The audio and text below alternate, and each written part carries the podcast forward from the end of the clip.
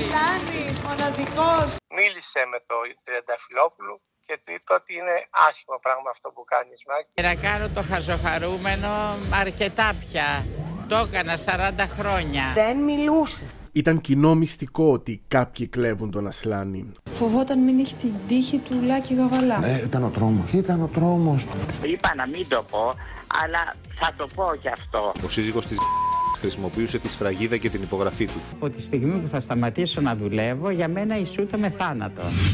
Κυρίες και κύριοι, σοκ προκαλεί η είδηση του θανάτου του Μιχάλη Ασλάνη. Είναι τραγικό και στο συγκεκριμένο άνθρωπο δεν άξιζε τέτοιο τέλος. Εγώ πιστεύω ότι ο Μιχάλης δεν αυτοκτόνησε. Ο Μιχάλης έσκασε. Το πόρισμα του ιατροδικαστή δεν αφήνει καμία αμφιβολία. Δεν γινόταν αλλιώς. Ω εδώ ήταν. Κανένας, κανένας δεν βρέθηκε να τον βοηθήσει αφού το βλέπαν όλοι. Το ότι δεχόταν απειλές για τη ζωή του. Η ζωή είναι μικρή για να είναι θλιβερή. Αυτή είναι η σκληρή αλήθεια για τον Μιχάλη Ασλάνη. Είναι τα podcast της LiFO. Γεια χαρά. Είμαι ο Άρης Δημοκίδης και σας καλωσορίζω στα Μικροπράγματα, το podcast της LiFO που φιλοδοξεί κάθε εβδομάδα να έχει κάτι ενδιαφέρον. Αν θέλετε να μας ακούτε, ακολουθήστε μας στο Spotify, στα Google ή τα Apple Podcasts.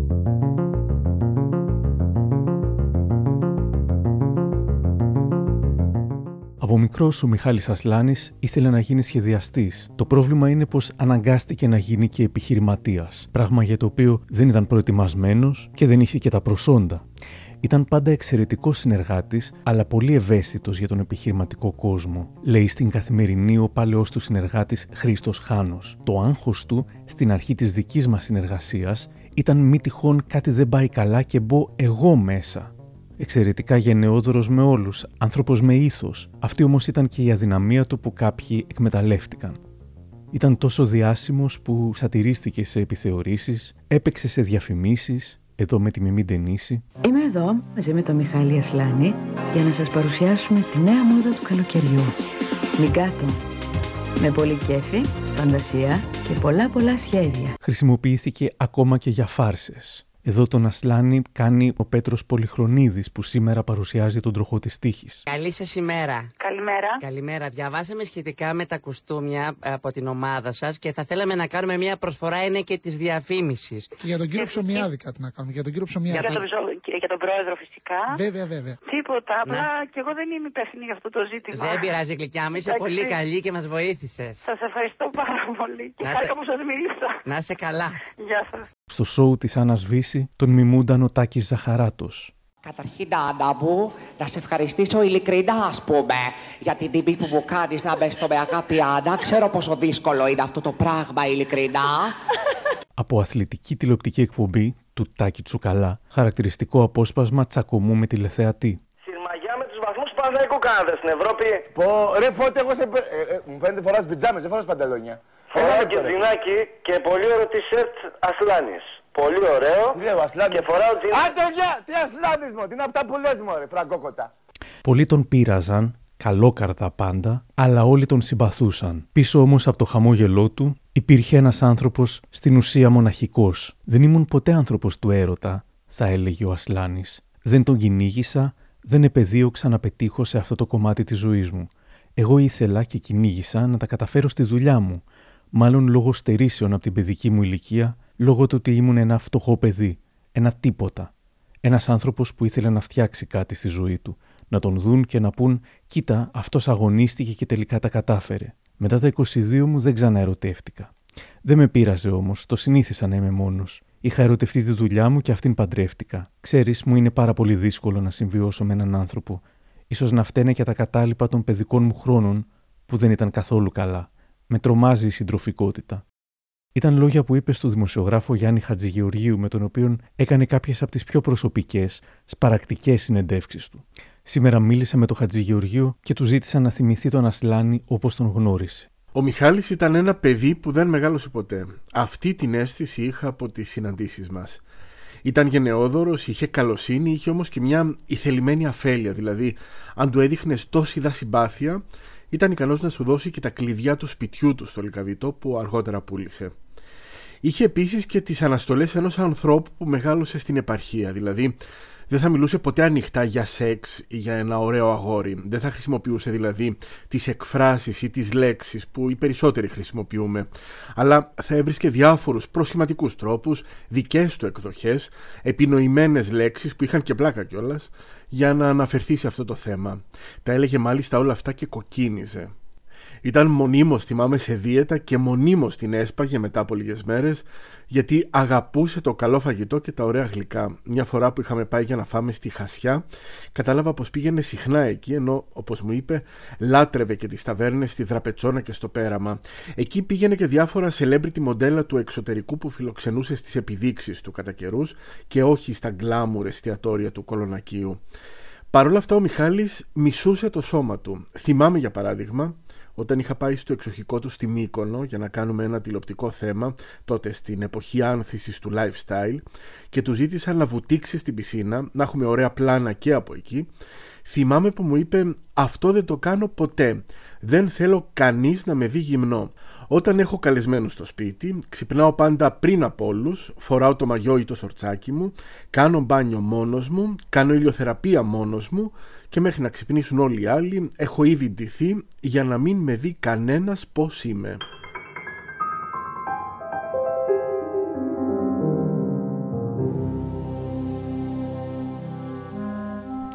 Αγαπούσε την τηλεόραση και η τηλεόραση τον αγαπούσε. Το 1996, όταν πλέον τον πρωινό καφέ του Αντένα τον παρουσίαζε η Ελένη Μενεγάκη, η πρώτη παρουσιάστριά του, Ρούλα Κορομιλά, πήγε για επίσκεψη, μια ιστορική για τα τηλεοπτικά δεδομένα επίσκεψη, στο πλατό και η Ελένη Μενεγάκη της είχε μια έκπληξη μέσα σε ένα γιγάντιο πακέτο δώρου. Αυτό, ναι. Καλώς ήρθες στο πατρικό. Καλώς ήρθες στο πατρικό σου σπίτι. Μωρό μου. Μπράβο. Θυμάσαι τι ωραία στιγμές εδώ, ε; Βέβαια, βέβαια. Οι επιδείξεις του Ασλάνη ήταν τεράστια σοου, είτε γίνονταν στα ακριβά αθηναϊκά ξενοδοχεία και στο κολονάκι ή στην περιφέρεια. Πάντα έτσι ήθελα να δείξω δουλειά μου κάπου αλλού, εκεί που ακριβώς χτυπάει η καρδιά του ελληνισμού. Γιατί και τα ρούχα που κάνω έχουν, είναι μπρεσμένα από την Ελλάδα. Παρουσίασα τη δουλειά μου στην ε, Θράκη, στην πλατεία της παλιάς πόλης της Ξάνθης. Εκεί γεννήθηκε και ο Μάνος Χατζηδάκης. Είναι το πατρικό του. Και η κολεξιόν έγινε με φόντο το σπίτι του Χατζηδάκη, την παλιά πόλη, με μουσική βέβαια του Μάνου Χατζηδάκη. Ήταν πάρα πολύ ωραία. Ο σχεδιαστής μόδας Μάκης Τσέλιος, ένα από τα μεγαλύτερα ονόματα της Ελλάδας, μαζί με τον Ασλάνη, ήταν ίσως ο στενότερος του φίλος. Μίλησα σήμερα μαζί του και με βοήθησε εξαιρετικά να σκιαγραφίσω την προσωπικότητά του. Αγαπήθηκε από όλους γιατί ήταν ένα πολύ γλυκό παιδί. Δεν ήθελε να κακιώσει με κανένα. Θυμάμαι μια φορά μας πήραμε μια συνέντευξη μαζί από κοινού. Ζητούσαν να μάθουν κρίσεις για διάφορους καλλιτέχνες πώς δίνονται το, τον παρέσυρα εγώ, εγώ είπα την αλήθεια. Δεν μετράω τα λόγια μου, χωρίς δόλο και χωρίς κακία βέβαια. Ε, τον παρέσυρα και είπα και αυτός αυτά τις αλήθειες που έπρεπε. Και με πήρε το βράδυ και μου λέει, δεν μπορώ να κοιμηθώ, μου λέει. Τι, γιατί έμεινε να κρίνουμε τους άνδρες αυτούς; Αυτή είναι η δουλειά μας που λέω. Δεν είναι κακό. Θα βοηθήσει αυτό να ντυθούν καλύτερα. Είχε φοβίες. Είχε φοβίες πολλές ο Μιχάλης είχε αγοροφοβία βασικά. Δεν πήγαινε στη θάλασσα γιατί ντρεπότανε. Τι ντρεπότανε, τον έπαιρνα λοιπόν μερικές φορές εγώ και πηγαίναμε και μου έλεγε θα έρθω με κάθε μέρα. Ε, την επόμενη όμως δεν ερχόταν. Οι φοβίες του ξεκίνησαν, ε, σας έλεγε, ας πούμε, από την παιδική του ηλικία ή όταν έγινε διάσημος; Σίγουρα, σίγουρα είναι βιώματα από παιδική ηλικία.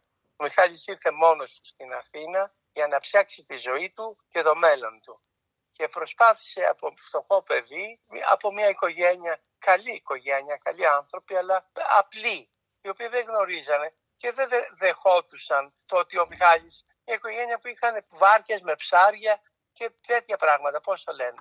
Και ο, ο Μιχάλης διάλεγε άλλα πράγματα. Για αυτούς δεν φαντάζανε πολύ ε, σωστά για την εποχή εκείνη. Όμως αυτός τόλμησε, έφυγε και έκανε αυτό που έκανε. Πίσω από το χαμόγελο του Μιχάλη Ασλάνη παραμόνευε η κατάθλιψη.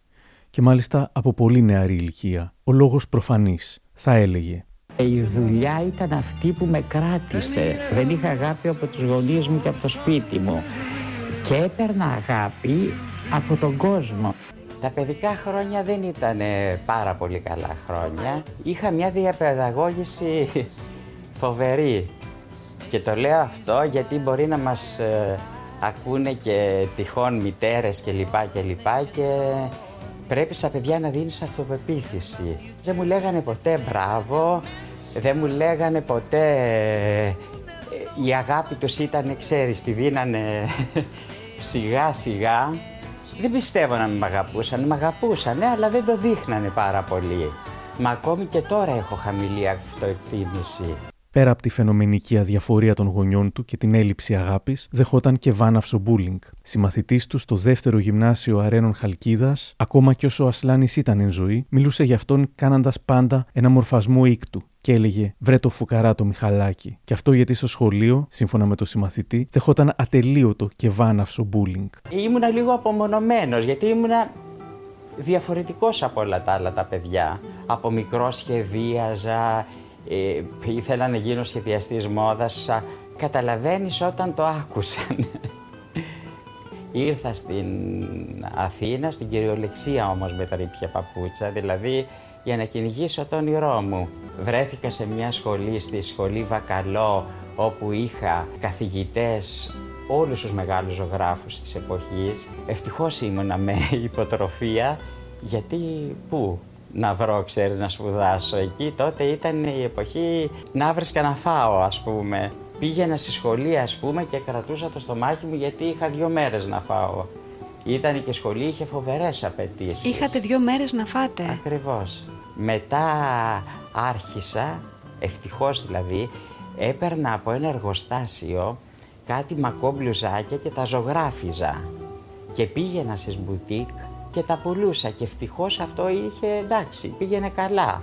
Έτσι απέκτησα τα πρώτα μου χρήματα. Εκεί έμενα τότε σε μια γκαρσονιέρα στην οδό Δημοχάρους και πήρα μια μοδίστρα με μια αποδοκίνητη μηχανή. Το πρωί έστρωνα το κρεβάτι, έβαζα τα ρούχα πάνω, η μοδίστρα ήταν στην κουζίνα και εκεί με ανακάλυψε ο φωτογράφος μόδας Χρήστος Χριστοδουλίδης με την Κατερίνα Τερζοπούλου και μου κάνανε το πρώτο με εξώφυλλο στο περιοδικό Γυναίκα. Μεγαλώνοντας και παρότι πέτυχε αυτό που ήθελε, τίποτα δεν μπόρεσε να αναπληρώσει την αγάπη που του έλειψε στα παιδικά του χρόνια. Η φήμη, τα φώτα, τα λεφτά και η εργασιομανία του του χάριζαν μόνο μικρά διαλύματα ψυχικής γαλήνης και χαράς. Χωρίς τη δουλειά θα είχα τρελαθεί, θα πει εδώ, λίγο μόλις καιρό μετά το θάνατο της μητέρας του.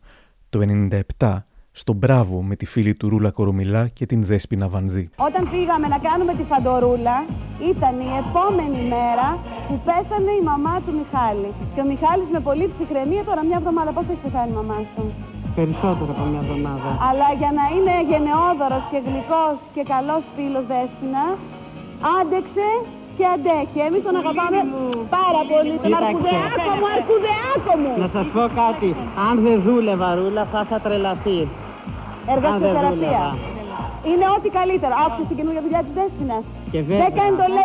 Καλή επιτυχία. Φίβο υπογράφει. Μιχάλη μου, σου εύχομαι κουράγιο, δύναμη και πάντα χιούμορ. Ευχαριστώ πολύ, Και ξέρεις ότι σε αγαπάω. Και εγώ σε αγαπάω. Με την εργασιοθεραπεία ξεχνιόταν, όμως τα καλά διαστήματα δεν κρατούσαν πολύ.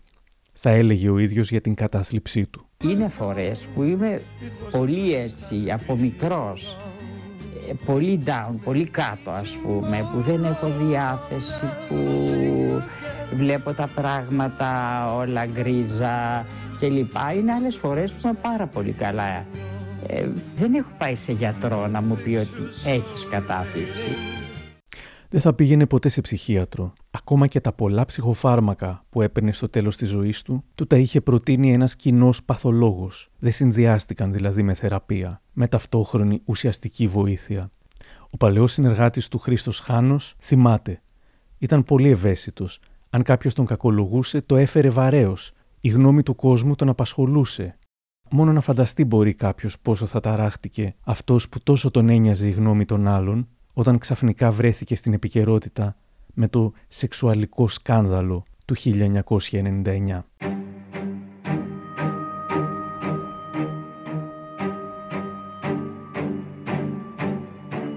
Ο Μάκης Τριανταφυλόπουλος τότε σε δύο συνεχόμενες τηλεοπτικές εκπομπές του, Κίτρινος Τύπος και Ζούγκλα, στις 2 και 5 Δεκεμβρίου του 1999 στον Α, είχε απολύτως διασύρει τον Μιχάλη Ασλάνη, βρίσκοντας το προσωπικό ημερολόγιο του σχεδιαστή θα υποστήριζε ότι κάποιος το έστειλε δωρεάν μέσω του ταχυδρομείου στην εκπομπή, διάβασε αποσπάσματα από αυτό που σχετίζονταν με την ερωτική του ζωή, με ταυτόχρονη προβολή των αντίστοιχων σελίδων και με φωτογραφίες ημίγυμνων ανδρών, αποσπάσματα στα οποία γινόταν αναφορά σε πράξεις ερωτικού χαρακτήρα, υποδηλούμενες με τον όρο Σουσέλ, είναι καλιαρντά για τον στοματικό έρωτα. Ο Ασλάνης ντρεπόταν ακόμα και ο ίδιος στα προσωπικά του ημερολόγια να τα γράψει ξεκάθαρα. Επίσης αφέθηκαν υπονοούμενα σε βάρος του για ασελγείς πράξεις.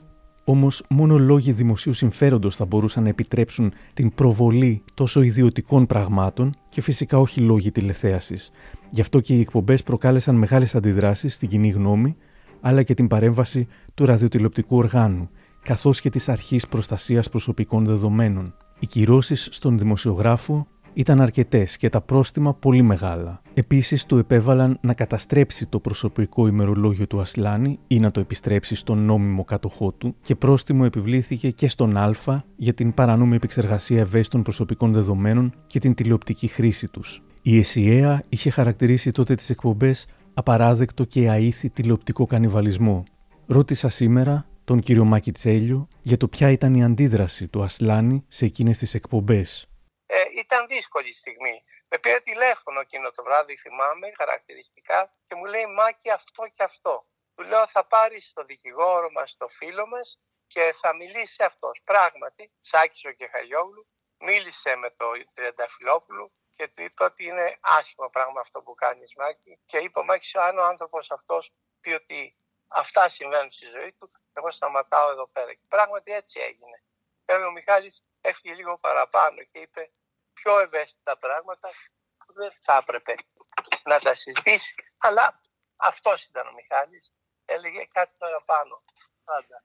Απλώς βγήκε στη, στο, στη τηλεόραση και είπε ότι ε, εγώ, ε, ο καθένας εφοετάχτη, είπε μάλιστα για την ακρίβεια. Θυμάμαι ακριβώς τη λέξη αυτή. Ο καθένας για αυτό που είναι προορισμένος. Χρόνια μετά, ο Δημήτρης Τσακούμης θα έγραφε στο Γιούπι. Τρίτη, 10 με 10 και 20. Σουσέλ με τον Τάκη. Αυτή ήταν η πιο αποκαλυπτική φράση μέσα σε ένα σωρό από ασήμαντες και βαρετές λεπτομέρειες που διαβάστηκαν φωναχτά, βαρύγδουπα, σαν να στοιχειοθετούσαν φόνο. Και παρόλο που έγινε μια προσπάθεια να συνδεθεί ο κάθε Τάκης και ο Ασλάνης με ένα λαμπερό κύκλωμα που παρασύρει νεαρά αγόρια, αυτό που τελικά έμεινε ήταν μόνο το γελίο του πράγματος. Ο Ασλάνης, συνεχίζει ο Τσακούμης, το πιο καλό, αθώο και ευαίσθητο παιδί της τότε ακμάζουσας showbiz, όπως βγαίνουν και παραδέχονται όλοι σήμερα, αλήθεια τότε που είχαν κρυφτεί, διαπομπεύτηκε, σύρθηκε σε ταπεινωτική απολογία και έγινε χοντρό ρεζίλ χωρίς να φταίει σε κάτι. Αυτός που δεν είχε δώσει κανένα δικαίωμα και έμεινε συναισθαλμένο και αξιοπρεπής μέχρι το τέλος, υποχρεώθηκε τότε να φορτωθεί σε ένα βράδυ όλες τις ανομολόγητες αμαρτίες, τα βίτσια και τα σουσέλ της Αθήνας. Δεν είχε κάνει τίποτα παράνομο, ούτε ηθικά μεμπτό. Και αν σοκαρίστηκαν μερικοί από το Σουσέλ με τον Τάκη ήταν γιατί μέχρι τότε θεωρούσαν τον Ασλάνη ασέξουαλ, σαν τα στρουμφάκια. Δεν τους πείραξε τόσο το φίλο, αλλά σαν να μην είχε ο Ασλάνης δικαίωμα στον έρωτα γενικά. Οι κομιλφό πελάτησες που τόσα χρόνια πήγαιναν στο ατελιέ της οδού Αναγνωστοπούλου πήραν τα φράγκα τους και εξαφανίστηκαν. Δεν τους συγχώρεσαν, τουλάχιστον στην αρχή, ότι αποδεδειγμένα πια είχε και ο Μιχαλάκης, όπως τον έλεγαν χαϊδευτικά, ορμές επιθυμίες, μια κάποια σεξουαλική ζωή σαν τη δική τους. Και έμεινε τότε μόνος και αβοήθητος απέναντι στην αδικαιολόγητη ντροπή, τότε που χωρίς λόγο τον κάναμε ανέκδοτο.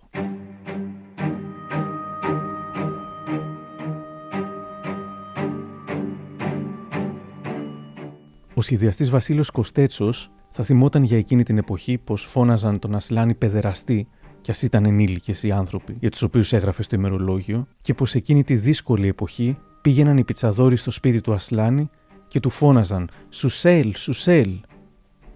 Θα έλεγες πως σε εκμεταλλεύτηκαν ποτέ κάποιοι άνθρωποι ερωτικά, θα τον ρωτούσε ο δημοσιογράφος Γιάννης Χατζηγεωργίου. Μου το λένε πολύ αυτό και όχι μόνο για τα ερωτικά μου θέματα. Δεν νομίζω και κάτι να έπεσε στην αντίληψή μου το σταμάτησα. Και εκείνοι άλλωστε μου έδιναν τη χαρά τους, την παρέα τους, τα νιάτα τους Εγώ γιατί να μην τους δώσω αυτά που είχα; Το θεωρώ πολύ φυσιολογικό. Είναι δίκαιο αυτό το αλυσβερίσι. Μετάνιωσε άραγε ποτέ ο Τριανταφυλόπουλος για τις εκπομπές με τον Ασλάνη. Μια φορά τον ρώτησε η Ζήνα Κουτσελίνη αν είχε μετανιώσει ποτέ για οτιδήποτε είχε κάνει στην εκπομπή του. Από ό,τι φαίνεται, όχι. Όχι, επειδή αυτό είναι παλιό κόλπο, εγώ μετανιώνω για ό,τι έχω κάνει στη ζωή μου γιατί θέλω να κάνω καινούρια πράγματα. Αλλά δεν μετάνιωσα για αυτά που έκανα, δεν μετανιώνω για τη ζωή που έζησα, δεν μετανιώνω. Απλώς πάντοτε σκύβω πάνω από, τα, από τη ζωή μου για να δω αν αδίκησα κάποιον, αν έκανα κάποιες κινήσεις λάθος, εάν μπορούσα να διορθώσω και μπορώ να διορθώσω αυτές τις κινήσεις, γιατί στο, στο νέο ενημερωτικό παιχνίδι και πλάνο που ανοίγεται μπροστά μας και που είναι το διαδίκτυο, ε, οφείλω να είμαι περισσότερο προσεκτικός, αλλά και περισσότερο ενοχλητικός. Μετά το σεξουαλικό σκάνδαλο των ημερολογίων, οι άνθρωποι της τηλεόρασης που τον στήριζαν τόσα χρόνια δεν τον εγκατέλειψαν και ας φάνηκε αρχικά κάτι τέτοιο. Όταν σε ένα από τα τελευταία μπράβο της Ρούλας Κορομιλά στο Μέγκα δεν εμφανίστηκε παρότι τον είχαν προαναγγείλει, ακούστηκαν πολλά. Όμως στο επόμενο επεισόδιο, το τελευταίο μπράβο ever, ο Ασλάνης ήταν εκεί σε περίοπτη θέση και οι ασχήμιες των εκπομπών του Τριανταφυλόπουλου ήταν σαν να μην είχαν υπάρξει ποτέ. Στη Σύρο είχαμε ένα μικρό ατύχημα. Ξεπεράσαμε το χρόνο και δεν καταφέραμε να βγάλουμε ένα σχεδιαστή. Ευτυχώς που ο σχεδιαστής αυτός έτυχε να είναι φίλος μας και δεν παρεξηγήθηκε καθόλου παρόλα όσα γράφονται και λέγονται. Λοιπόν, κύριε Σλάνη, ε, θέλουμε να σας ζητήσουμε συγγνώμη για τη Σύρο. Αλλά εμείς φίλοι είμαστε και αυτά που λέγονται και γράφονται, άστε τους να γράφονται Ε, και να βέβαια. λέγονται. Σ' αγαπάμε πολύ, Μιχάλη. Και εγώ σας αγαπώ. Βέβαια δεν ήταν όλα ρόδινα. Ο Αντώνης Μποσκοίτης θα έγραφε στη LiFO για εκείνη την περίοδο που είχε βρεθεί στη μεσημεριανή εκπομπή της Δήμητρας Γκουντούνα για την ΕΡΤ. Στο ίδιο επεισόδιο τραγουδούσε και ο τραγουδοποιός Γιώργης Χριστοδούλου, γράφει ο Μποσκοίτης. Μου έκανε εντύπωση η συστολή με την οποία απευθυνόταν ο Ασλάνης όταν μιλούσε σε όλους, σαν να μας ευγνωμονούσε που ήταν εκεί και η συγκρατημένη χαρά του για το γεγονός ότι ξαναέβγαινε πάλι να μιλήσει για τη δουλειά του. Η εκπομπή ήταν ζωντανή και υπήρχε ένα κούμπομα στην ατμόσφαιρα. Θα μιλήσουν για το σκάνδαλο ή δεν θα πούν κουβέντα. Από τους τεχνικούς και τους μουσικούς ακούγονταν γελάκια και υπονοούμενα. Περνούσε η ώρα και στη συνέντευξη δεν αναφερόταν τίποτα σχετικό, ώσπου φτάνουν τα φαξ από τα κεντρικά γραφεία της ΕΡΤ με τις σημειώσεις από τα τηλεφωνήματα των τηλεθεατών. Τα περισσότερα τηλεφωνήματα ήταν υβριστικά, με άκρο ομοφοβικό περιεχόμενο. Έλεγαν πώς είναι δυνατόν να βγάζετε στην τηλεόραση αυτόν τον πούστη; Την ΕΡΤ την πληρώνουμε από την τσέπη μας οι φορολογούμενοι πολίτες. Δεν είναι δυνατόν να μας δείχνετε ανώμαλους. Ξαφνικά λοιπόν έπεσε παγωμάρα. Ο Ασλάνης βουρκωμένος. Οι τρεις παρουσιαστές, ο συγχωρεμένος ο Κοβέος, ο Μελάς και η Γκουντούνα, αμήχανοι. Διάβαζαν τα μηνύματα στα διαλύματα από τα διαφημιστικά και δεν το πίστευαν. Και ξαφνικά, ενώ κανείς δεν ήξερε αν έπρεπε να συνεχιστεί η εκπομπή ή όχι, αν έπρεπε να διαβαστούν ή όχι τα μηνύματα στον αέρα, η Δήμητρα Γκουντούνα έπιασε ένα ποτήρι με κρασί και ρώτησε: Ποια είναι η κάμερά μου, μίλησε στον αέρα πρώτα για τα ευριστικά μηνύματα και μετά είπε: Κι εγώ είμαι φορολογούμενη πολίτης, και εγώ πληρώνω την ΕΡΤ και αναλαμβάνω την ευθύνη για τους καλεσμένους μου και την εκπομπή μου. Εδώ δεν χωράνε τέτοιες συμπεριφορές, ούτε κανιβαλισμοί. Σ' όποιον Έλληνα φορολογούμενο δεν αρέσει, μπορεί να αλλάξει κανάλι. Έλα, Μιχάλη, και ύψωσε το ποτήρι και τσούγκρισε στην υγειά του Ασλάνη. Ο ίδιος παρέμεινε το ίδιο ντροπαλός, μας χαιρέτησε όλους όταν τελείωσε η εκπομπή, ως και τον τελευταίο μουσικό, έναν έναν πολύ ευγενικά. Μου είχε κάνει τεράστια εντύπωση το περιστατικό, μου φάνηκε πολύ τολμηρό και για την ελληνική κρατική τηλεόραση και για τη συγκεκριμένη παρουσιάστρια. Δεν τη στόχα που λένε. Το κράτησα στη μνήμη μου ως από τις λίγες στιγμές ανοιχτής συμπαράστασης, τόλμης και ανθρωπιάς που έχω δει σε αυτή τη δουλειά τόσα χρόνια.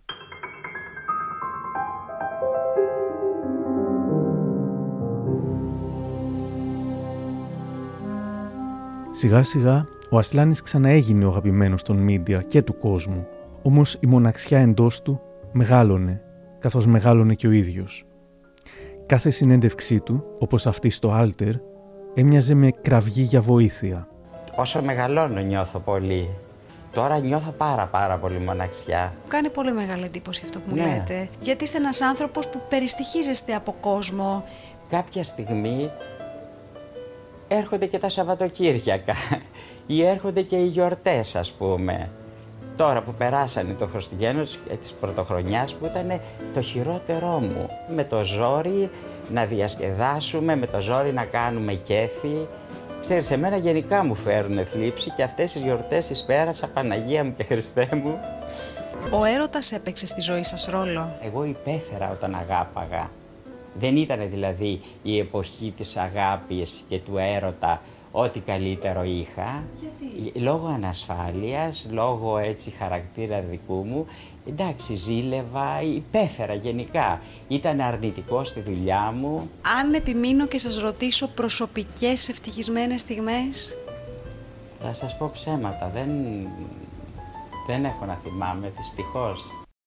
Το 2008 βιώνει την μεγαλύτερη μέχρι τότε κατάθλιψή του. Θα πει στο Γιάννη Χατζηγεωργίου: Ήθελα να είμαι συνέχεια κλεισμένος μέσα στο σπίτι.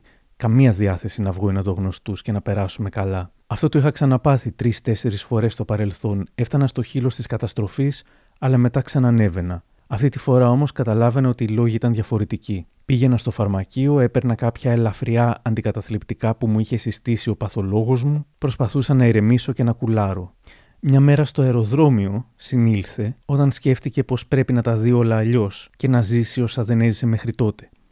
Εκεί άρχισα να συνέρχομαι και να κάνω ταξίδια για την διασκέδαση και την ξεκούρασή μου. Το καταχαίρομαι. Κάνω σαν μικρό παιδί. Έχω πάει στη Βραζιλία, στο Μαρόκο, στη Νέα Υόρκη, στο Βερολίνο, στη Λιψία. Αυτό με αναζωογονεί.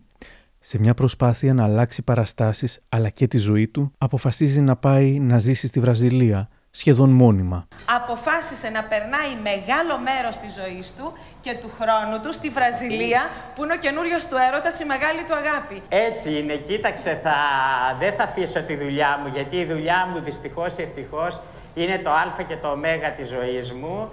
Θα έρχομαι εδώ, θα κάνω τις κολεξιόν μου, αλλά θα περνάω μεγάλο μέρος, όπως είπες, στη Βραζιλία, που πήγα πρόσφατα, ε, ξετρελάθηκα, έφερα μαζί μου και πέντε κουκλάρες. Βίβα Μπραζίλ, Βίβα Ρεμπέκα, Βίβα Έχει φέρει τις φίλες του από τη Βραζιλία. Το σχέδιο με τη Βραζιλία δεν μακροημέρευσε και σιγά σιγά η οικονομική κρίση που είχε ξεκινήσει με το δούνου του και τα μνημόνια να είναι στη ζωή μας τον έκαναν να αποτραβηχτεί από τη showbiz. Δεν ήθελε πια να παίζει τον χαζοχαρούμενο όπως τα προηγούμενα 40 χρόνια. Σε όλη αυτή την περίοδο της κρίσης όταν ε, έβλεπα ο ίδιος με τα μάτια μου ανθρώπους να σκαλίζουν τα σκουπίδια για να φάνε. Δηλαδή εμένα δεν μου πήγαινε να παριστάνω ξανά την εποχή του lifestyle. Δηλαδή να βγαίνω με τα μοντελάκια μπροστά στις πισίνες και να κάνω επιδείξεις. Να βγαίνω με τα μοντελάκια τώρα και να, ε, και να κάνω το χαζοχαρούμενο αρκετά πια. Το έκανα 40 χρόνια. Πώς βιώνεις την περίεργη αυτή περίοδο, θα τον ρωτούσε τότε ο Γιάννης Χατζηγεωργίου. Πότε καλά, πότε άσχημα. Πότε είναι ανεβασμένο το ηθικό μου, πότε είναι κατεβασμένο. Πότε λέω θα τα καταφέρω, πότε λέω δεν μπορώ άλλο. Δεν έχω άλλες δυνάμεις. Είμαι περίεργα. Η συναισθηματική μου κατάσταση δεν είναι σε ευθεία γραμμή. Είναι σαν καρδιογράφημα. Ζούσες και παλιά τέτοιες κυκλοθυμίες. Ναι, εγώ δυστυχώς μεγάλωσα με χαμηλή αυτοεκτίμηση και αυτό με ταλαιπώρησε πάρα πολύ στη ζωή μου. Για πολλά χρόνια. Ήμουν ένα παιδί με χαμηλή αυτοπεποίθηση που προσπαθούσα να κάνω κάποια πράγματα σε ένα πολύ δύσκολο και ανταγωνιστικό χώρο, να φανώ κι εγώ, γιατί μόνο το ταλέντο μου είχα. Ούτε λεφτά, ούτε ομορφιά για να μου ανοιχτούν πόρτες. Ο Ασλάνης είχε αιμονή με την ομορφιά που δεν είχε, όχι επειδή ήταν κάποιος νάρκισο, αλλά επειδή πίστευε ακράδαντα ότι αν είσαι όμορφος, κερδίζεις αγάπη ενώ αυτός που δεν ήταν δεν την άξιζε. Η κατάθλιψη που ερχόταν και έφευγε παρέμενε πλέον σχεδόν μόνιμα.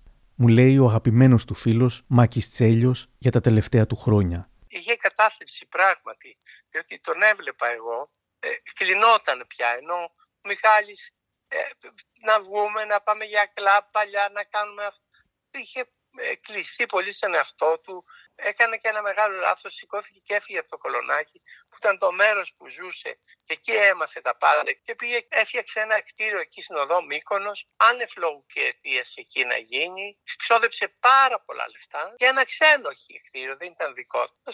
Εκεί, εκεί χαθήκαμε. Φοβάσαι τα γυρατιά, τον ρωτούν. Είμαι γενναίος, όταν όμως αρχίσω να σκέφτομαι ότι σε 10 χρόνια θα είμαι 72 και σε 2082 με πιάνει ένας τρόμος. Βιώνεις συχνά καταθλίψεις, Μιχάλη. Ναι, γίνονται εντονότερες τελευταία. Όσο περνούν τα χρόνια, ναι. Θα προτιμούσες να λειτουργούσες αλλιώς τώρα. Βλέπω καμιά φορά τον Μάκη Τσέλιο, με τον οποίο έχουμε πάνω κάτω την ίδια ηλικία, και τον ζηλεύω. Του λέω: Θέλω να γίνω τσέλιος. Βγαίνει, διασκεδάζει, πάει στη Μύκονο, κάθεται αρκετές εβδομάδες και το χαίρεται. Εγώ δεν μπορώ να το κάνω αυτό. Σκέφτομαι συνέχεια το ατελιέ μου, τη δουλειά, την επόμενη κολεξιόν, όλα όσα εκκρεμούν. Διαβάζω από τηλεφώνου αυτή τη δήλωση στον Τσέλιο. Αυτός ερχόταν στη Μύκονο και την Κυριακή το μεσημέρι έφευγε γρήγορα για να πάει στην Αθήνα. Να προλάβει τη δουλειά της Δευτέρας. Εγώ όμως καθόμουν και μήνες τα καλοκαίρια στο νησί. Διότι οργάνωνα τη δουλειά μου, είχε, δεν είχε, είχε ανασφάλειες και δεν είχε, δεν είχε οργανωτικό, οργανωτικό πνεύμα. Εγώ έβρισκα λύσεις γιατί είχα σπουδάσει και οικονομικά και όπως καταλαβαίνετε ήξερα να διαχειρίζουμε και τα οικονομικά γιατί ένα σχεδιαστής δεν μπορεί να, βγάλει, να τα βγάλει πέρα όλα. Ε, και να σχεδιάζει και να κάνει επιδείξεις και να κάνει και τις πωλήσεις και να κάνει και τα οικονομικά. Εκεί σε αυτό το κομμάτι στερούσε πάρα πολύ και γι' αυτό το έλεγε. Ναι. Και ήθελε να είναι ένα τέλειο για να τα βγάλει πέρα. Κάποτε είχαν ρωτήσει τον Ασλάνη τι του έμαθε η ζωή. Η απάντησή του; Τα χρόνια περνάνε τόσο πολύ εύκολα, μα πάρα πολύ εύκολα. Ότι η ζωή είναι μικρή για να είναι θλιβερή και προσπαθώ να δηλώ έτσι δύναμη, κυρίως η δουλειά μου μου δίνει πολύ χαρά. Δεν είμαι από αυτούς που λέω Θεέ μου ξέρω εγώ να περάσει, να έρθουν τα χρόνια να πάρω τη σύνταξη κλπ. Και να... Εγώ από τη στιγμή που θα σταματήσω να δουλεύω για μένα ισούται με θάνατο. και όσο δυσκολευόταν να κάνει τη δουλειά του, τόσο η ζωή του πλησίαζε προς το τέλος της.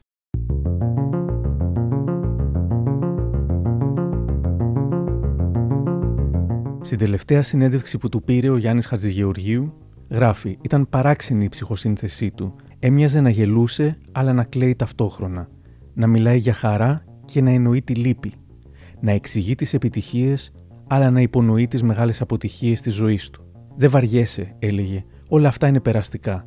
Μόνο η αγαπημένη και εγώ δεν υπήρξα ευτυχής σε αυτόν τον τομέα». Οι Κυριακές σου πώς είναι; Είναι οι χειρότερες μου μέρες. Απλά για να μην πέφτω ψυχολογικά, σηκώνομαι το μεσημεράκι και πηγαίνω με τα πόδια στο παζάρι που γίνεται στο μοναστηράκι, για να βλέπω κόσμο και να μιλάμε. Μου λέει σήμερα ο δημοσιογράφος Γιάννης Χατζηγεωργίου.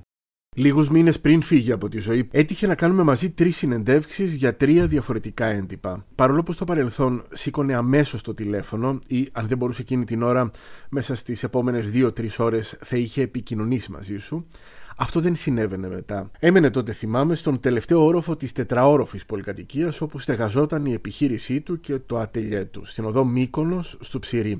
Και η θέα ήταν ένα αριστούργημα. Παρ' όλα αυτά, προτιμούσε να έχει κλειστά τα παντζούρια, να μην βλέπει απέναντι την Ακρόπολη, γιατί, όπως θα μου εξηγούσε, τον ενοχλούσε το φως. Στο τραπεζάκι δε που καθίσαμε, εκτός από τα χρωματιστά του μολύβια και τους μαρκαδόρους του, είχε και ένα κουτάκι υπνοτικά χάπια, διότι, όπως μου είχε πει, ούτε το μεσημέρι δεν μπορούσε να κοιμηθεί αν δεν έπαιρνε ένα χαπάκι για να χαλαρώσει. Στις κουβέντες μας τότε κατάλαβα πως ήταν πλέον ένας άνθρωπος απολύτως μόνος. Απλώς δεν είμαι βέβαιος αν οι άλλοι απομακρύνθηκαν, όλοι αυτοί που τον περιτριγύριζαν τα προηγούμενα χρόνια, ή αν ο ίδιος είχε επιλέξει να μην έχει επαφές με κανέναν. Ξέρεις, επειδή περνούσε δυσκολίες, κατά κάποιο τρόπο, νομίζω πως δεν ήθελε να μεταβάλει και αυτή την εικόνα του μονίμως χαρούμενου, του πολύ συμπαθητικού, απροβλημάτιστου και χαμογελαστού ανθρώπου. Μια δημοσία εικόνα που είχε ξεκινήσει να βγάζει από τις εκπομπές της Κορομιλά στα 90s και που δεν ήθελε να χαλάσει ποτέ. Ενώ επίσης ήταν και ένας πολύ περήφανος άνθρωπος που δεν θα κοινοποιούσε ποτέ ένα προβλημάτο εν προκειμένου οικονομικό για να μην βαρύνει, νόμιζε, η ατμόσφαιρα. Ακόμη και με τους κολλητούς του το έκανε αυτό. Νομίζω πως γι' αυτό έπεσε και θύμα εκμετάλλευσης από επιτίδιους που τον οδήγησαν σε οικονομικό αδιέξοδο, επειδή δεν μιλούσε για αυτά τα θέματα, δεν ανοιγόταν να ακούσει μια δεύτερη γνώμη για το πώς έπρεπε να ενεργήσει τα πρακτικά θέματα, στα οποία δήλωνε και άσχετος, ίσως και ηθελημένα να έπεσε σε αυτή την παγίδα, σαν να δήλωνε παρέτηση από τη ζωή. Άνθρωποι πολύ κοντά του, που είχε ευεργετήσει, του έδιναν ένα ξεροκόμματο σημασίας και δίθεν αγάπης και μετά τον έβαζαν να υπογράφει εν λευκό εξουσιοδοτήσεις, νομικά έγγραφα και διάφορα άλλα που τον εγκλώβησαν μετά στην οικονομική ανέχεια. Άρημο ήταν κοινό μυστικό ότι κάποιοι κλέβουν τον Ασλάνη, αλλά εκείνος έδινε αυτή τη δυνατότητα. Για να καταλάβεις, του είχε πει κάποτε ένας λογιστής, και αυτό είναι διασταυρωμένο, «Μα δεν αντιλαμβάνεσαι ότι αυτή η γυναίκα σου τρώει λεφτά» και η απάντηση του ποια ήταν «Ε, δεν πειράζει, έχει και δυο παιδιά». Όμως, όσο και αν τα έκρυβε όλα ή έκανε ότι δεν τον νοιάζουν, τελικά το 2012, ένα περίπου χρόνο πριν το θάνατό του, ο Ασλάνης αναγκάζεται να μιλήσει, καθώς τα οικονομικά του προβλήματα γίνονται γνωστά Δημοσίευμα της εφημερίδας Real News σήμερα τον θέλει να πουλά τα σπίτια του σε Αθήνα και Μύκονο λόγω οικονομικών προβλημάτων. Καταρχάς, το σπίτι αυτό στη Μύκονο το έχω 22 χρόνια. Εγώ θα σας πω την αλήθεια, γιατί δεν έχω πρόβλημα να πω ψέματα. Το σπίτι αυτό δεν πωλείται, ενοικιάζεται, γιατί ξέρετε ε, είμαι μόνος μου και γιατί όχι σε τόσο δύσκολες εποχές είναι σημαντικό να έχεις κάποια χρήματα βοήθεια. Έτσι δεν είναι. Πουλάτε το σπίτι στο Λικαβιτό. Πουλάω το σπίτι στο Λικαβιτό, ναι. Γιατί δεν το χρειάζομαι πια. Δεν είναι για ανθρώπους που μένουν μόνοι τους σαν και εμένα. Τα σπίτια αυτά ε, είναι δεσμευμένα λόγω χρεών. Αυτό δεν ισχύει. Βέβαια υπάρχουν κάποια χρέη τα οποία λόγω κρίσης καθυστερούν. Είναι μικρά τα χρέη. Το είναι σε τρεις υπαλλήλους τα οποία θα τα αποδώσω. Ε, γιατί από μένα άνθρωπος δεν του έχω φάει πενινταράκι όπως λέει λέγανε παλιά. Βρίσκεστε σε δικαστική διαμάχη με μία υπάλληλό σας; Δύο. Το είπα να μην το πω, αλλά θα το πω κι αυτό. Λοιπόν, εγώ είμαι ένας άνθρωπος ειδική περίπτωση. Έχω τεράστια εμπιστοσύνη στους άλλους ανθρώπους. Όλο αυτό τον καιρό την οικονομική διαχείριση της επιχείρησής μου την είχαν ένας λογιστή και μία υπάλληλος. Αυτοί λοιπόν δεν εκπληρούσαν τις υποχρεώσεις που εγώ τους έλεγα. Και εγώ όμως, το ξαναλέω, έπρεπε από την αρχή γι' αυτό και για τα νέα παιδιά που μας ακούν αυτή τη στιγμή και κάνουν αυτό το επάγγελμα δεν είναι μόνο η μία πλευρά τα φώτα, οι πασαρέλες, τα μανεκέν είναι η άλλη πλευρά που είναι που οι υποχρεώσεις στο ΙΚΑ, στην εφορία. Φταίω εγώ όμως, το ξαναλέω. Αυτή η φράση συμπυκνώνει την κοσμοθεωρία με την οποία έζησε ο Ασλάνης. Ήταν ενοχικός, ταυτόχρονα όμως δείχνει το μεγαλείο ψυχής. Η καλοσύνη του και η ανάγκη του να γίνει αρεστός και αγαπητός τον έκαναν να καταπιέζει πικρίες που του προκαλούσαν άλλοι, να μην τις εξωτερικεύει, να παίρνει την ευθύνη μέχρι τέλους. Ο τελευταίος μήνας της ζωής του. Εκείνο τον Αύγουστο του 2013, ο Μιχάλης Ασλάνης ζούσε κάθε μέρα με το φόβο μιας ενδεχόμενης σύλληψής του. Στις 9 Αυγούστου εκδίδεται ένταλμα για τη σύλληψή του για χρέη προς το δημόσιο. Όμως οι συνεργάτες του έρχονται σε επαφή με το αστυνομικό τμήμα εξ αρχείων και παίρνουν παράταση αρχικά μέχρι τέλου Αυγούστου. Με την ελπίδα ότι η παράταση αυτή θα επεκτηνόταν μέχρι τις αρχές Οκτωβρίου. Αν και οι συνεργάτες του τον διαβεβαιώνουν καθημερινά πως δεν χρειάζεται να ανησυχεί, εκείνος ήταν σίγουρος ότι δεν υπήρχε περίπτωση να βρει τα χρήματα για να καλύψει τα χρέη και να αποφύγει αυτό που φοβόταν περισσότερο από όλα στη ζωή του, τον διασυρμό. Δεν φοβόταν όμως μόνο για το διασυρμό ή τη φυλακή, αλλά και για την ίδια τη ζωή. Σε συνέντευξή του στην εφημερίδα Εσπρέσο υποστηρίζει ότι έπεσε θύμα πλεκτάνης από δύο γυναίκες που είχε στη δούλεψή του, τονίζοντας πως ανησυχεί ακόμα και για τη ζωή του. Μιλώντας για τις δύο γυναίκες που είχαν ήδη εξαφανιστεί, αργότερα θα μάθουμε περισσότερα για αυτές, θα πει: Ανησυχώ πλέον και για την ίδια μου τη ζωή. Νομίζω ότι έχω μπλέξει. Είμαι σε πολύ άσχημη κατάσταση. Εκκρεμούν πολλές υποθέσεις, δίνω μεγάλο αγώνα. Είμαστε λίγες μέρες πριν το θάνατό του και ο Ασλάνης δηλώνει.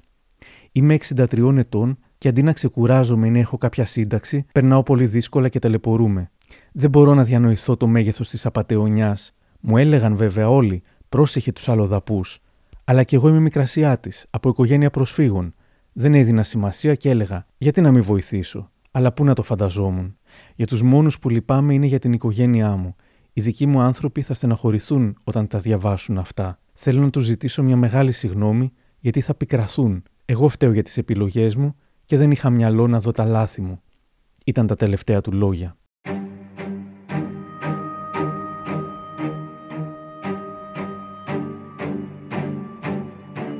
Τις τελευταίες του μέρες έφτασε σε σημείο να μην βγαίνει από το σπίτι του στο κολονάκι, να κλειδώνει πάντα την πόρτα του υπνοδωματίου του ενώ τις ελάχιστες φορές που έβγαινε έξω έκρυβε το πρόσωπό του με καπελάκι τζόκι, λες και ήταν ο πλέον καταζητούμενος άνθρωπος στον κόσμο. Ο Ασλάνης πίστευε στα αλήθεια πως στα τέλη Αυγούστου τελείωνε ο χρόνος της ελευθερίας του. Όμως απέφευγε να μιλήσει γι' αυτό, ακόμα και στον πιο στενό του φίλο, τον σχεδιαστή Μάκη Τσέλιο. Εξάλλου, σε συνέντευξή του, είχε πει: Ποτέ δεν θα σηκώσω το τηλέφωνό μου για να γκρινιάξω ή να παραπονεθώ για το οτιδήποτε σε κάποιον. Μου λέει σήμερα ο κύριος Τσέλιος.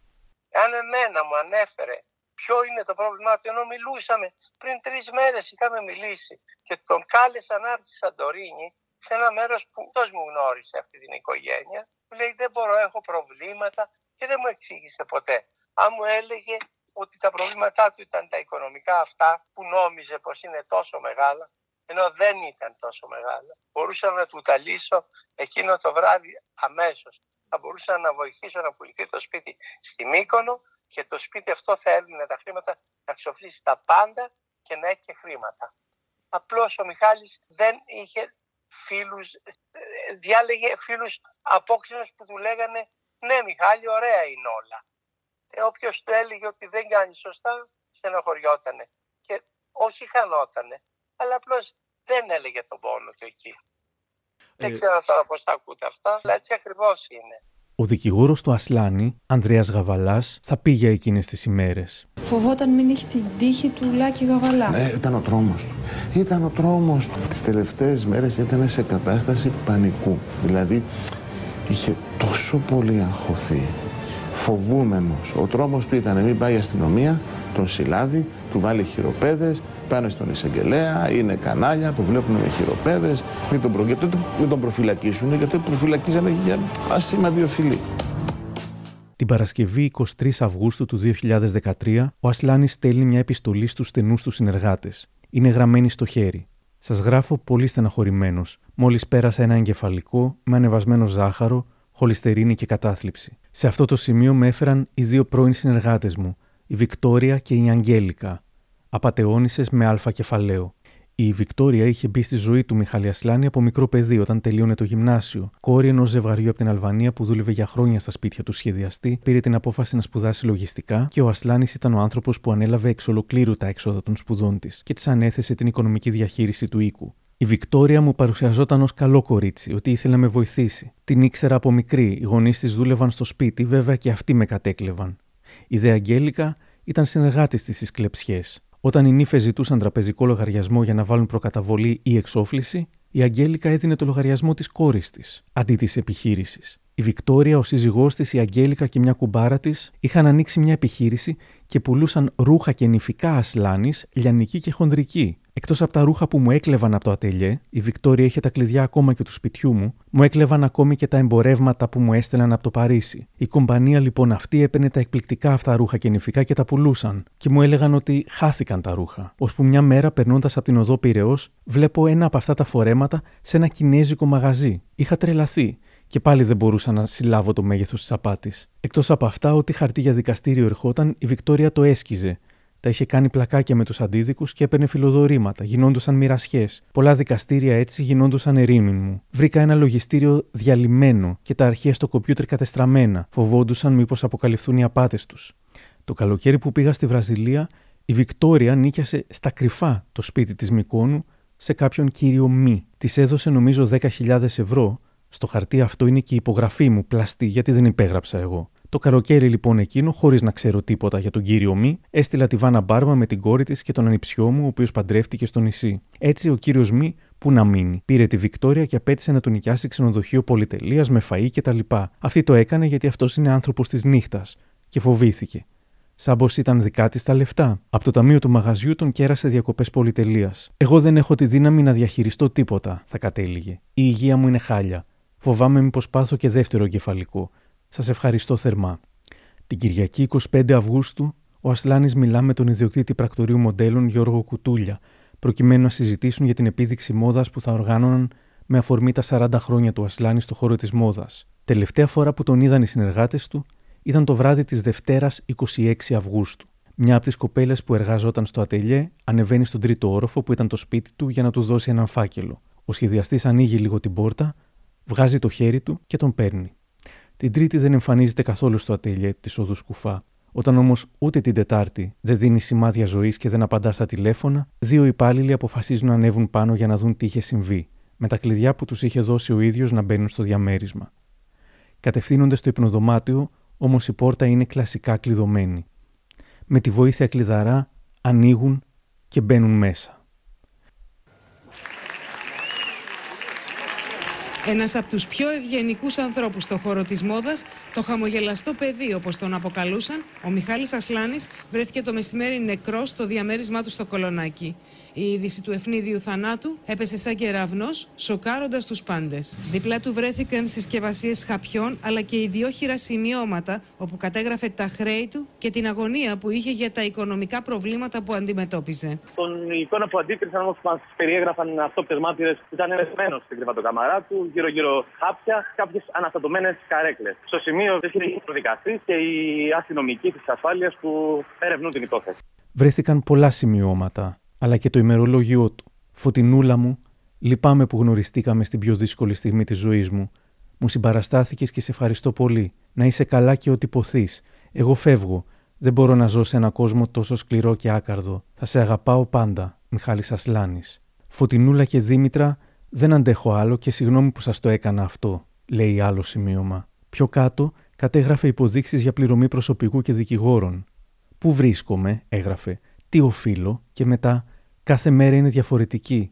Πώς θα ζήσουμε. Σύμφωνα με τα ρεπορτάζ, ένα κάδρο στο ατελιέ διαμέρισμα του Μιχάλη Ασλάνη έγραφε «Η ζωή είναι μικρή για να είναι θλιβερή».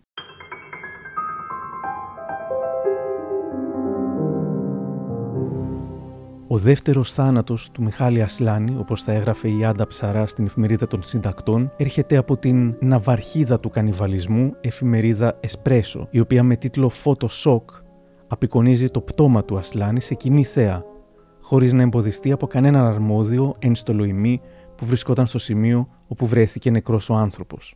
Στη LiFO δημοσιεύουμε το άρθρο Αυτός που πούλησε τις φωτογραφίες του Ασλάνη, μια ανάρτηση από το Facebook του Μιχάλη Μιχαήλ, που έγραφε Τα έχουμε πει όλα και σήμερα για τα συχαμένα μίντια. Να πούμε κάτι και για μια φορά όμως για εκείνο το συχαμένο πρόσωπο, ίσως να είναι και αστυνομικός, που βρέθηκε πρώτο μπροστά στο πτώμα, το φωτογράφησε και το πούλησε στα μίντια για πενταροδεκάρες και που πάλι την κάνει ατιμόρυτος, να τιμωρηθεί αυτός που τις πούλησε, όσο και αυτός που τις δημοσίευσε. Όλοι μιλάνε πλέον για τις δύο γυναίκες και αρκετοί γνώριζαν εδώ ακούμε τον ανιψιό του. Οικονομικά προβλήματα τον τελευταίο καιρό τον ναι. καταστρέψανε δύο γυναίκες, μία από την Αλβανία ναι και μια από την Πάτρα του φάγαν όλα τα λεφτά και του αφήσανε χρέη. Ο Λάκης Γαβαλάς, την τύχη του οποίου φοβόταν να μην έχει ο Ασλάνης, να μην συλληφθεί και να μην μπει στη φυλακή, θα έλεγε. Οι ευαίσθητοι άνθρωποι αυτό το χρονικό διάστημα που διανύουμε είναι πάρα πολύ μπερδεμένοι και πολύ στεναχωρημένοι διότι η οικονομική κατάσταση της Ελλάδας πάει χάλια. Θεωρώ ότι ο Μιχάλης έδωσε όλο τον πελό του αυτό και θεωρώ ότι αισθάνθηκε εγκατερημένος και από τις δυνάμεις του και τις οικονομικές ενώ και τις ψυχολογικές αλλά και από τους συνεργάτες του.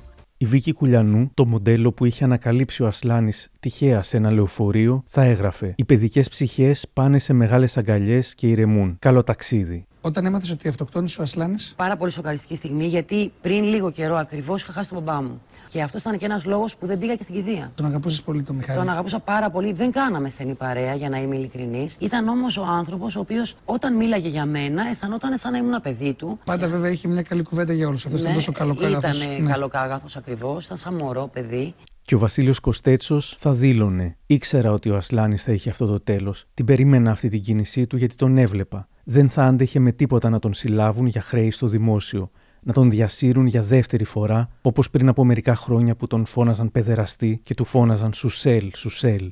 Δύο μήνες μετά βγαίνει το πόρισμα για το θάνατό του. Το πόρισμα του ιατροδικαστή Σωτήρη Μπουζιάννη δεν αφήνει καμία αμφιβολία για τα αίτια που προκάλεσαν το χαμό του. Η ακριβής αιτία η οποία προέκυψε από τα αποτελέσματα της τοξικολογικής εξέτασης είναι η φαρμακευτική τοξίκωση. Έλαβε μεγάλη ποσότητα απειών. Η υπερβολική λήψη φαρμάκων. Και στην προκειμένη περίπτωση μιλάμε για φάρμακα υπνοτικά κατασταλτικά. Ο κολλητός του φίλος Μάκης Τσέλιος μου λέει πως δεν πιστεύει ότι ήταν μια απολύτως συνειδητή απόφαση του Ασλάνη να φύγει από τη ζωή. Εγώ πιστεύω ότι ο Μιχάλης δεν αυτοκτόνησε έφυγε μπερδεμένος από τα προβλήματα και τα χάπια τα πολλά που έπαιρνε για να, να ηρεμεί, να μην θυμάται, να ξεχνάει. Γιατί προέκυψε για τότε θέμα με την εφορία και τρόμαξε. Σου είπα κάτι ότι θα μπορούσε να, να λυθεί με μια βραδιά αυτό το πράγμα. Ήταν τόσο εύκολο. Απλώς δεν είχε, δεν είχε φίλους να του το πούνε. Ο δικηγόρος του Ανδρέας Γαβαλάς θα υποστήριζε πως ο Ασλάνης δεν αυτοκτόνησε, αλλά έσκασε. Δεν ήταν στην ιδιοσυγκρασία του Μιχάλη να προβεί σε κάποιο παρανοημένο διάβημα. Και εγώ δεν θέλω να πιστεύω και δεν το πιστεύω ότι ο Μιχάλης αυτοκτόνησε. Ο Μιχάλης δεν αυτοκτόνησε. Ο Μιχάλης αγαπούσε τη ζωή. Ο Μιχάλης ήθελε να ζήσει. Ο Μιχάλης έσκασε. Ήταν τόσο στεναχωρημένος, είχε πέσει σε κατάθλιψη, είχε πολύ υψηλό ζάχαρο Θέλει πολύ ένας άνθρωπος με τόση ευαισθησία. Το σημείωμα που βρέθηκε δίπλα από το άψυχο κορμί του δεν ήταν γραμμένο για να αποχαιρετήσει τους δικούς του ανθρώπους και να εξηγήσει τους λόγους που αποφάσισε να φύγει. Αλλά ήταν κομμάτι από το ημερολόγιό του, αφού ο σχεδιαστή συνήθιζε να γράφει τις δυσκολίες και τις δικές του στιγμές σε ένα τετράδιο αυστηρά προσωπικό. Αυτό το σημείωμα που άφησε. Ο Μιχάλης έγραφε γενικώς. Εξωτερήκευε συναισθήματά του, εξωτερήκευε τις σκέψεις του. Εγώ μπορώ να σας δείξω άπειρα σημείωμα. Μην τα λαμβάνετε υπόψη. Ο Μιχάλης δεν θα αυτοκτονούσε ποτέ. Το ημερολόγιο του ο Ασλάνης το θεωρούσε ένα είδος ψυχοθεραπείας, που όμως δεν τον θεράπευε. Μπορεί να ένιωθε πως τα έβγαζε από μέσα του, όμως πάλι μέσα του έμεναν. Το ημερολόγιο ήταν πάλι ο ίδιος του εαυτός.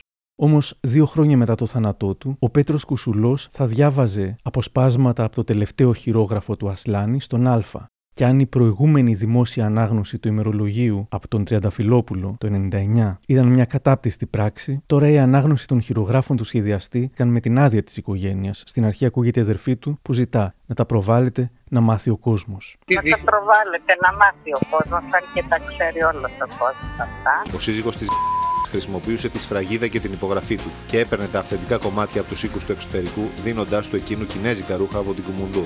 Στην προσπάθειά του να βάλει τα πράγματα σε μια τάξη και αφού ο προηγούμενος λογιστής του τον είχε εγκαταλείψει, ο Ασλάνης ένιωθε αβοήθητο. Τότε η συνεργάτηδά του είπε ότι βρήκε μια πολύ καλή λογίστρια στο ψήρι. Όταν ο σχεδιαστής τη ζήτησε να επικοινωνήσει ο ίδιος μαζί της, εκείνη απάντησε πως ήταν αδύνατο γιατί είχε το παιδί της με λευχαιμία στο νοσοκομείο. Έτσι πέρασαν δύο-τρεις μήνες, γράφει Ασλάνη στο ημερολόγιο του, επισημένοντα ότι όταν την ξαναρώτησε, του είπε ότι το παιδί της είχε πεθάνει. Από μόνος μου βρήκα το τηλέφωνο και την πήρα για συλληπιτήρια, γράφει ο σχεδιαστής. Η γυναίκα έπεσε από τα σύννεφα, χτύπησε ξύλο. Το παιδί ήταν υγιέστατο δίπλα της. Σω είχα ξυπνήσει και είχα σωθεί, γράφει ο Ασλάνη που αποχαιρετά με συναισθηματική φόρτιση τους αγαπημένους του ανθρώπους. Φεύγω για να ησυχάσω. Δεν έχω τη δύναμη να ζω άλλο σε ένα κόσμο τόσο σκληρό. Συγχωρήστε με. Δεν γινόταν αλλιώς. Ω εδώ ήταν. Δεν μπορούσα να διαχειριστώ άλλο τα πράγματα. Το έκανα για να ησυχάσω. Δεν θέλω να πονέσετε. Σας αγαπώ. Είστε η οικογένειά μου, οι μοναδικοί μου άνθρωποι. Ο Θεός να σας έχει καλά. Από το κλείσιμο αυτού του τελευταίου χειρογράφου του Μιχάλη Ασλάνη φαίνεται πως η περίπτωση της αυτοκτονίας είναι τελικά η πιθανότερη ή τέλος πάντων ήταν κάτι που δυστυχώς σκεπτόταν και κατέγραφε. Τα επόμενα χρόνια, οι τρεις αδελφές του σχεδιαστή αποποιήθηκαν την κληρονομιά και τα τεράστια χρέη του. Τα κανάλια ασχολήθηκαν με την περιουσία του, αλλά και την περίφημη βίλα του Ασλάνη στη Μύκονο, που ρήμαζε καθώς ήταν δεσμευμένη από το ελληνικό δημόσιο. Χρόνια μετά το θάνατό του, η ηθοποιός Ηρόμου θα μιλούσε για έναν άνθρωπο που πάσχιζε να τους ικανοποιήσει όλους, αλλά κακώ δεν ήθελε να τους φορτώνει με τα προβλήματά του. Στην παρέα του 30 άτομα, ακόμη και να μην τα ήξερε και μας έβγαζε έξω, από ρούχα καλά δεν μπορώ να σας πω. Να πω ένα μεγάλο ευχαριστώ εκ μέρους και όλων των άλλων τους οποίους είχε στην παρέα του ο Μιχάλης. Τους τάιζε, τους πότιζε, τους φιλοξενούσε, ε, τους έκανε δώρα. Ήταν ένας άνθρωπος που μόνο ήξερε να δίνει. Με μένα ήταν φίλος 20 χρόνια δεν ανοιγότανε ποτέ. Εκμεέβει πράγματα και αυτό πάλι ήταν πολύ δύσκολο. Είχε φίλους δίπλα του, αν απευθυνόταν. Δεν απευθυνόταν. Κλεινόταν ακόμα και στον πιο κολλητό του άνθρωπο. Ακόμα και... Δεν μιλούσε ο Μιχάλης. Δεν μιλούσε και γι' αυτό οδηγήθηκε και με ε, ευκαιρία το Μιχάλη να πούμε και σε όλους τους ανθρώπους να μιλάνε. Να μιλάνε, να απευθύνονται. Σε ένα ξένο, να, να πιάνουν ένα ξένο στον δρόμο και να του τα λένε είναι μία μέθοδος, παιδιά, για να γλιτώνεις από, από, από όλες αυτές τις τρεσογόνες καταστάσεις, ας πούμε. Τον έβλεπες, όλα καλά σου έλεγε. Όλα καλά. Έβλεπε το χαμόγελο. Και μέσα του έβλεπες οι καλοί του φίλοι που ξέραμε. Έβλεπες, προσπαθούσες να τον πλησιάσεις. Ξέραμε ότι βιώνει αυτό το προσωπικό του πρόβλημα, το υπαρξιακό. Δεν μιλούσε. Νομίζω ότι δεν, δεν του άξιζε αυτό. Δεν του άξιζε. Νομίζω ότι οφείλω το μέσα μου, το να μπορώ να είμαι δοτική κι εγώ, ε, το φίλο σε εκείνον. Το, ε, τον έβλεπα να δίνει απλόχερα, μόνο να δίνει. Το 2020 μαθαίνουμε πως το σπίτι του Ασλάνη στη Μύκονο νοικιάστηκε τελικά από μια παλιά του φίλη. Έχουμε τη Βάνα Μπάρμπα. Περάσει λοιπόν στα χέρια της μετά από πολύπλοκες διαδικασίες, γιατί άνοιγε στο κράτος το σπίτι του καλού της φίλου Μιχάλη Ασλάνη. Α, μάλιστα. Ένα, ένα το αγόρασε, το επινοικίασε. Τι το έκανε; Το έχει για κάποια χρόνια, νομίζω για μια δεκαετία περίπου. Κάπως για να το εκμεταλλευτεί για να μένει. Τώρα; Ακριβ... Και θέλει και να μείνει και να το εκμεταλλευτεί. Όπως κάνουν οι περισσότεροι που έχουν σπίτια στη Μύκονο. Ένα από τα πιο ωραία σπίτια της Μύκονο, παιδιά, το σπίτι του Μιχάλη Ασλάνη. Όχι. Ναι. Αλλά το έχω δει. Ε, εγώ είχα την τύχη να να δω το σπίτι του Μιχάλη του Ασλάνη, του αγαπημένου μου φίλου και συσσαγωγικά τον νίκιασα για να μπορώ να το εκμεταλλευτώ γιατί δεν μας περισσεύουν χρήματα για να εμείς να ζήσουμε οι Έλληνες όπως παλιά. Γιατί ο κόσμος είχε την αίσθηση ότι άνοιξε τώρα κάποια διαθήκη η οποία άφηνε το ρε, σπίτι. παιδιά, τι λέτε τώρα, από ποιος που θα αφήσει εδώ; Εγώ το είπα, τον νίκησε από το δημόσιο. Ο Μιχάλης είχε αφήσει πάρα πολλά χρέη και τα πήρε το δημόσιο. Λοιπόν, αυτό ήταν όλο. Διαθήκη. Πού τέτοιες τύχες.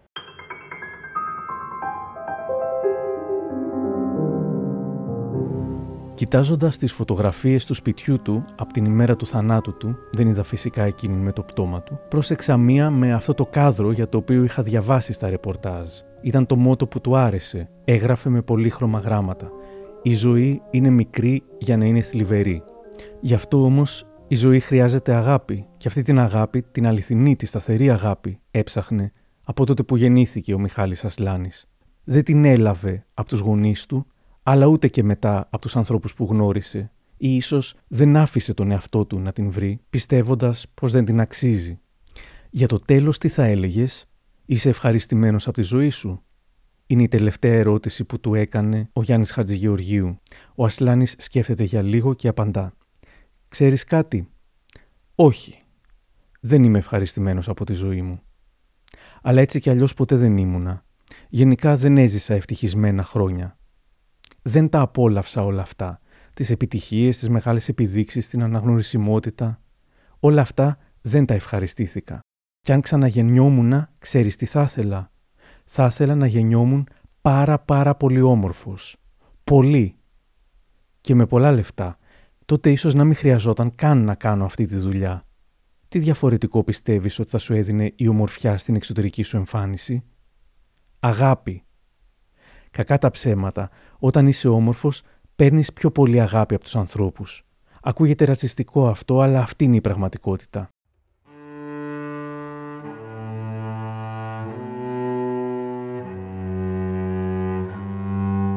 Αναζητώντας αυτήν την αγάπη, έφυγε ένας άνθρωπος που είχε τόση μέσα του και την έδινε τόσο απλόχερα σε όποιον τη ζητούσε, ακόμα και σε αυτούς που δεν την άξιζαν. Στην προσπάθειά του να βρει αυτή την αγάπη, δημιούργησε μοναδική υψηλή ραπτική, έντισε τα όνειρα χιλιάδων ανθρώπων, πρόσφερε το χαμόγελό του. Δεν βρήκα να έπαθαν κάτι αυτοί που τον κατέστρεψαν και γι' αυτό κυρίως έφτιαξα αυτό το ηχητικό ντοκιμαντέρ, όχι μόνο ως μικρή προσπάθεια δικαίωσης, έστω και αργοπορημένης, αλλά για να μείνει και ως τεκμήριο πως τελικά ο άνθρωπος που αποζητούσε απεγνωσμένα την αγάπη, αλλά τελικά έζησε μια ζωή και μικρή και θλιβερή, άξιζε στα αλήθεια να αγαπηθεί. Και για να σκεφτούμε πως σαν αυτόν ο κόσμος μας είναι γεμάτος ανθρώπους που λαχταρούν μόλι τους την ψυχή να λάβουν αλλά και να δώσουν αγάπη.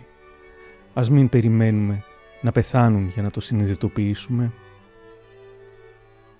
Κάπου εδώ τελειώσαμε. Αν θέλετε, ακολουθήστε τα μικροπράγματα στο Spotify, τα Google ή τα Apple Podcasts.